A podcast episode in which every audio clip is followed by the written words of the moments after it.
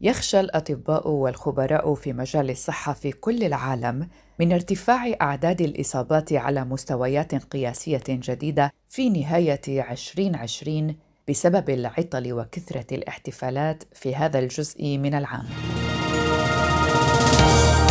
نتحدث هنا عن احتفالات عيد الميلاد وعن سهرات استقبال السنة الجديدة 2021. وبناء عليه صرحت منظمة الصحة العالمية الاحتفال المصغر بعيد الميلاد بعيدا عن التجمعات العائلية الموسعة هو من دون شك الخيار الأمثل في زمن الجائحة في غالبية دول العالم. وقالت المكلفة بإدارة الجائحة في منظمة الصحة العالمية إنه أمر بالغ الصعوبة لأننا خصوصا في فترة الأعياد نريد حقا أن نكون مع عائلتنا لكن في حالات معينة عدم إقامة تجمع عائلي هو الخيار الأمثل. واقترحت أن الحل قد يكون باجتماع العائلة عبر الفيديو للاحتفال بالأعياد وأضافت المكلفه بإدارة الجائحة في منظمة الصحة العالمية. حتى وإن لم تتمكنوا من الاحتفال معا هذا العام يمكن أن تجدوا السبل للاحتفال عندما ينتهي أمر هذه الجائحة. هذا ما سأفعله مع عائلتي وسنقيم احتفالا كبيرا عند انتهاء الجائحة. أنتم كيف ستحتفلون بعيد الميلاد ورأس السنة؟ هذا هو موضوع حلقتنا لليوم. أهلا بكم في بودكاست في عشرين دقيقة. المسؤول عن الحالات الطارئة في منظمة الصحة العالمية أكد أن أعداد الإصابات ارتفعت في كندا في عيد الشكر الذي احتفلت به البلاد في الثاني عشر من تشرين الأول أكتوبر الماضي. ورأى أنه يعود للسلطات أن تتخذ القرار الصائب بين المخاطرة الصحية وبين المخاطر الاجتماعية والاقتصادية المرتبطة بالقيود المفروضة في فترة الأعياد والتي من شأنها توليد الكثير من الإحباط والسأم والكثير من الانتقادات. لكن نظرا لهذه الظروف الصحية الحاصلة شددت حكومات الدول في العالم أجمع على إجراءات الوقاية من فيروس كورونا مع اقتراب أعياد الميلاد بما في ذلك الدول العربية ودولة الإمارات وخصيصا في دبي التي اعتادت أن تكون من الوجهات السياحية الأولى في هذا الوقت من السنة لاحتفالاتها المميزة والعالمية ودفء مناخها مقارنة مع الدول الأجنبية. في أوروبا دخلت هولندا حالة إغلاق تستمر خمسة أسابيع حيث أغلقت المتاجر غير الأساسية والمسارح والصالات الرياضية. في هذه الأثناء دخلت أيضا ألمانيا حالة إغلاق صارم بعد أن وصلت حالات الإصابة أرقاما قياسية. وفي إيطاليا أيضا يبقى معدل حالات الوفاة اليومية قريبا من 500 حالة وتفكر الحكومة في فرض إجراءات أكثر تشددا خلال أعياد الميلاد. في إسبانيا الوضع كان مختلفا فقد لجأ بابا نويل إلى التكنولوجيا. فقد قرر بابا نويل المغامر إنقاذ عيد الميلاد في إسبانيا وذلك عن طريق إرسال رسائل فيديو للأطفال غير القادرين على مقابلته هذا العام بسبب الجائحة. هيكتور فونيتيس فنان الأطفال التشيلي الذي يعيش في إسبانيا منذ العقد الماضي ارتدى بدلة حمراء كلاسيكية ولحية بيضاء وقبعة بابا نويل واستخدم كلا من تطبيقي زوم وسكايب لأن سانتا لا يستطيع زيارة منازل الأطفال وقام بتحويل حاوية شحن قديمة إلى استديو لإنتاج الفيديوهات وسجل رسائل شخصية بمساعدة ابنه أندريس الذي يعمل خلف الكاميرا إلى جانب زميلته التي تلعب دور الصديق الوفي.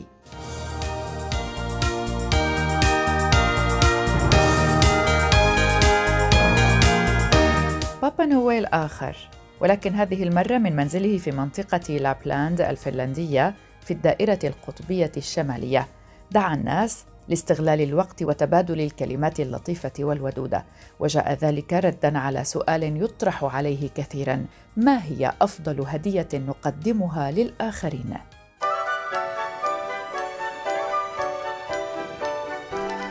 Oh, hello. Once again, Another year has gone by, and it's Christmas time. I hope your year has been very good. This year has made me think about one thing. يقول بابا نويل مرت سنة أخرى وحان موعد عيد الميلاد آمل أن عامكم كان جيدا للغاية العام الفائت جعلني أفكر في شيء واحد وهو كيف يتحدث الناس مع بعضهم البعض سأكون سعيدا للغاية إذا استطاع الناس استخدام الكلمات اللطيفة والودودة في حديثهم فمن المهم التفكير في مشاعر الآخرين وأفكارهم وغالبا ما يسألني الناس ما هي أفضل هدية. أعتقد أن أفضل هدية هي الوقت الوقت الذي بإمكانك إعطاؤه للآخرين الوقت الذي تقضيه مع عائلتك ومع أطفالك وأصدقائك. لذا رجاء اقضوا بعض الوقت مع بعضكم البعض. Merry Christmas and Happy New Year.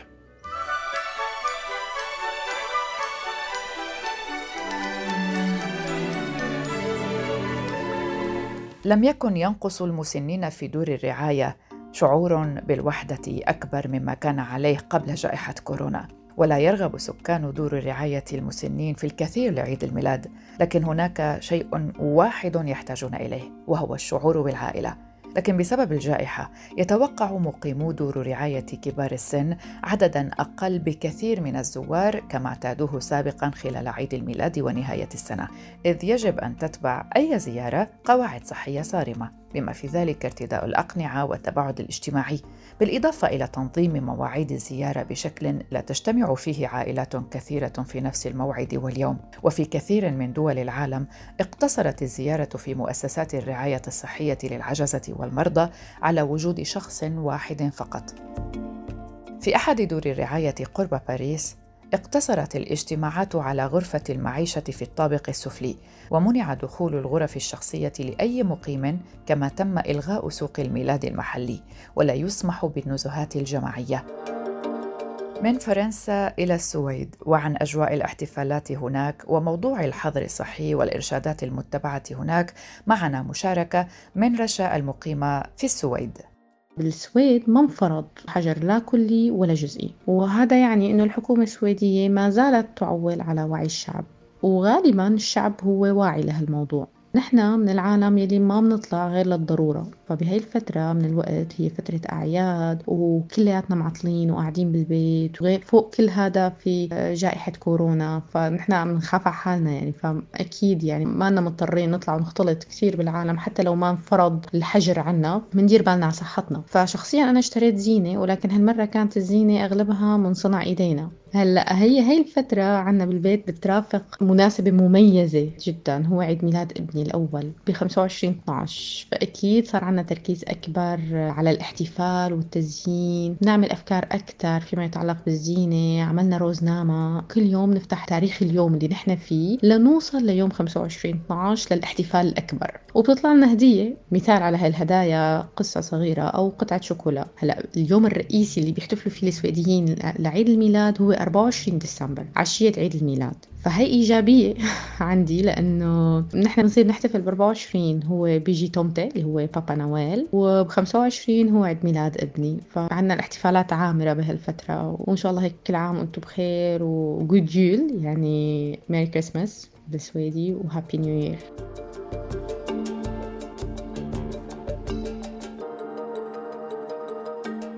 سلالة جديدة من كورونا تلغي احتفالات أعياد الميلاد في بريطانيا.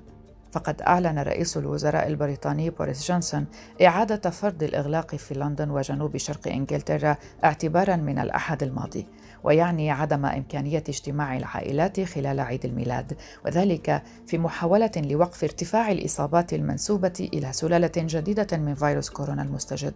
كما أعلنت الحكومة البريطانية إلغاء كافة مظاهر الاحتفال بعيد الميلاد في المناطق التي تشهد تفشي الفيروس.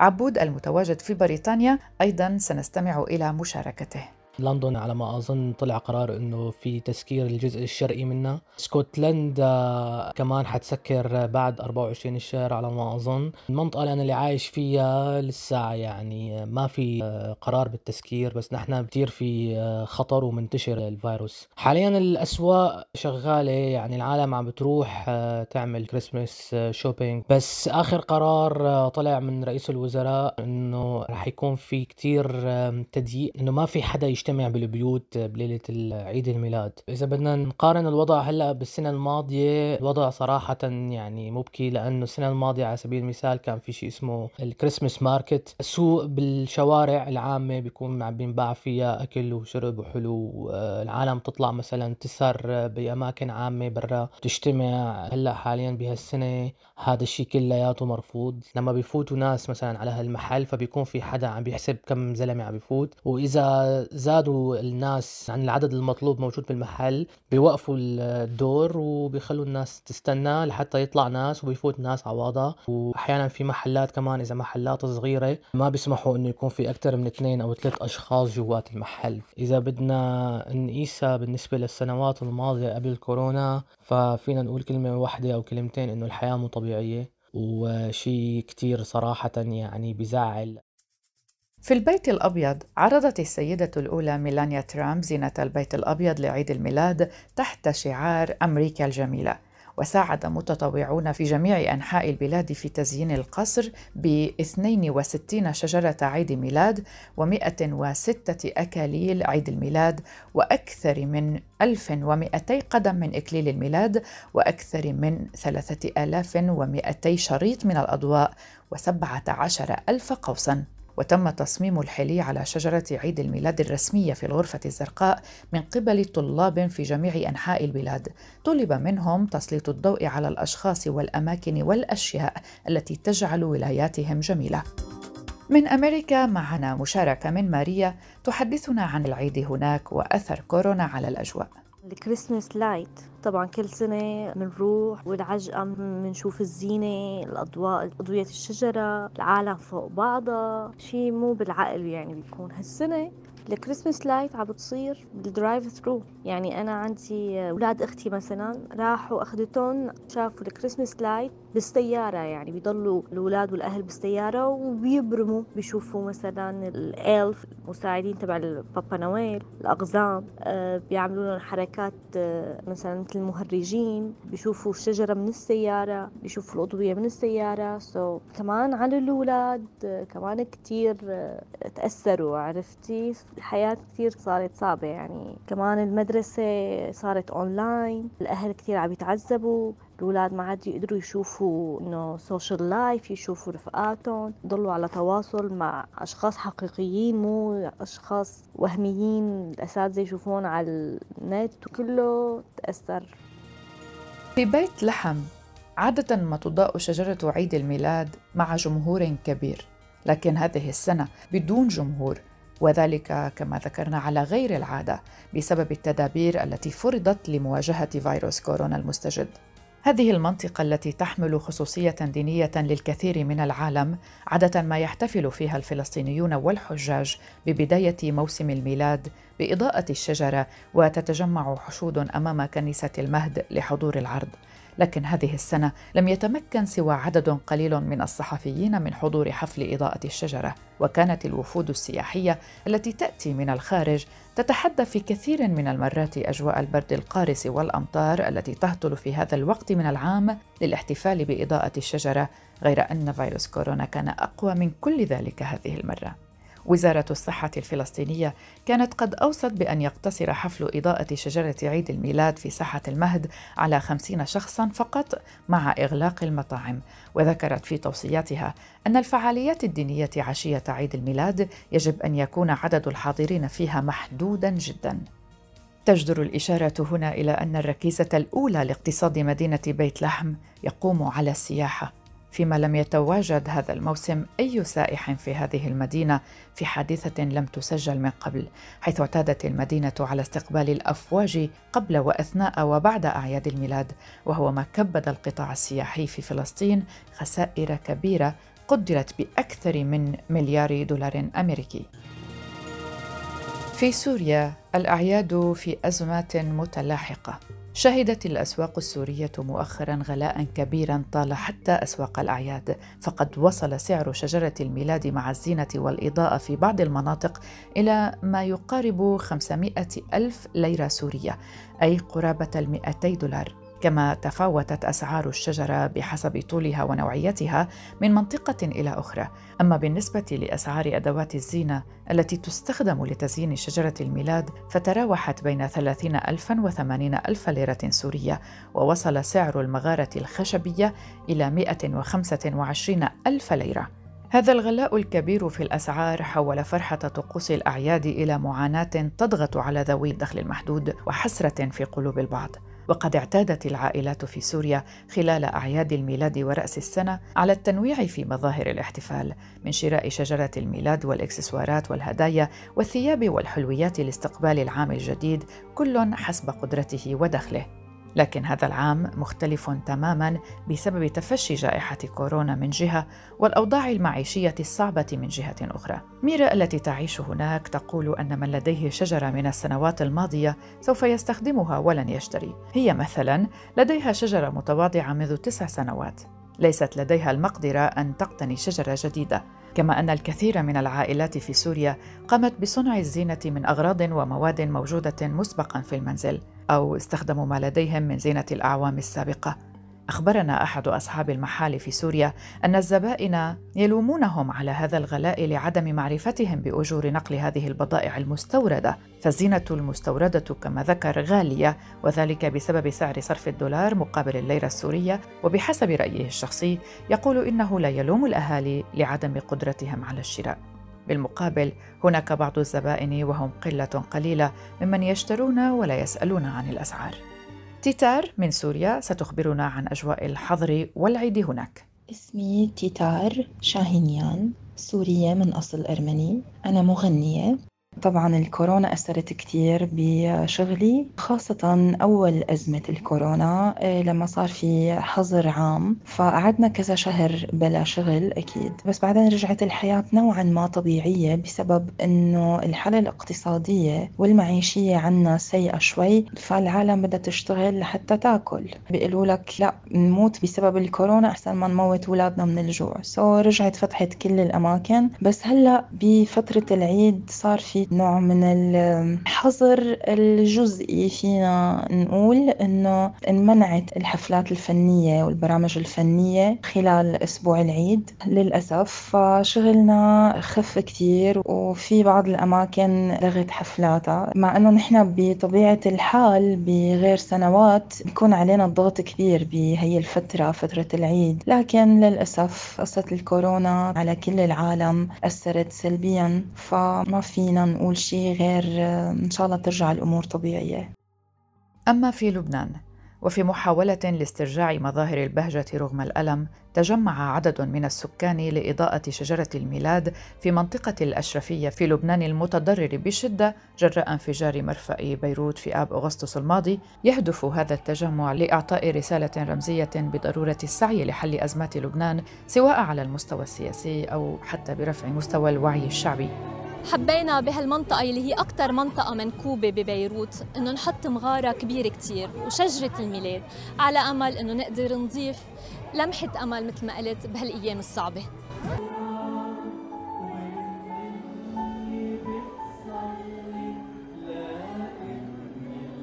إيه بدنا نعيط رغم كل شيء. أول مرة بحس إنه العيد ببيروت هو العيد المضبوط بكل شارع بكل زروب الناس عندها رغبة انها تعيد. هي طالبة العيد العيد كان يفرض عليهم هالمرة هن طلبوه. ولح يلاقوه لح يلاقونا حدهم. بيروت ما حتموت بيروت بدها ترجع أحلى من قبل. هذه كانت حلقة اليوم من بودكاست في عشرين دقيقة. نتمنى لكم أعيادا سعيدة وأن تنقضي هذه الجائحة على خير وأن نعود إلى حياة هانئة وأن نحتفل مع أهلنا وأصدقائنا بشكل حر أكثر كما كنا عادة وأن تستثمروا في أوقاتكم كما ترغبون. أشكر صديقتي وزميلتي الصحفية يالا فهد على المشاركة في الأعداد وهذه الحلقة من إنتاجي براء صليبي. أعياد سعيدة ومجيدة إلى اللقاء.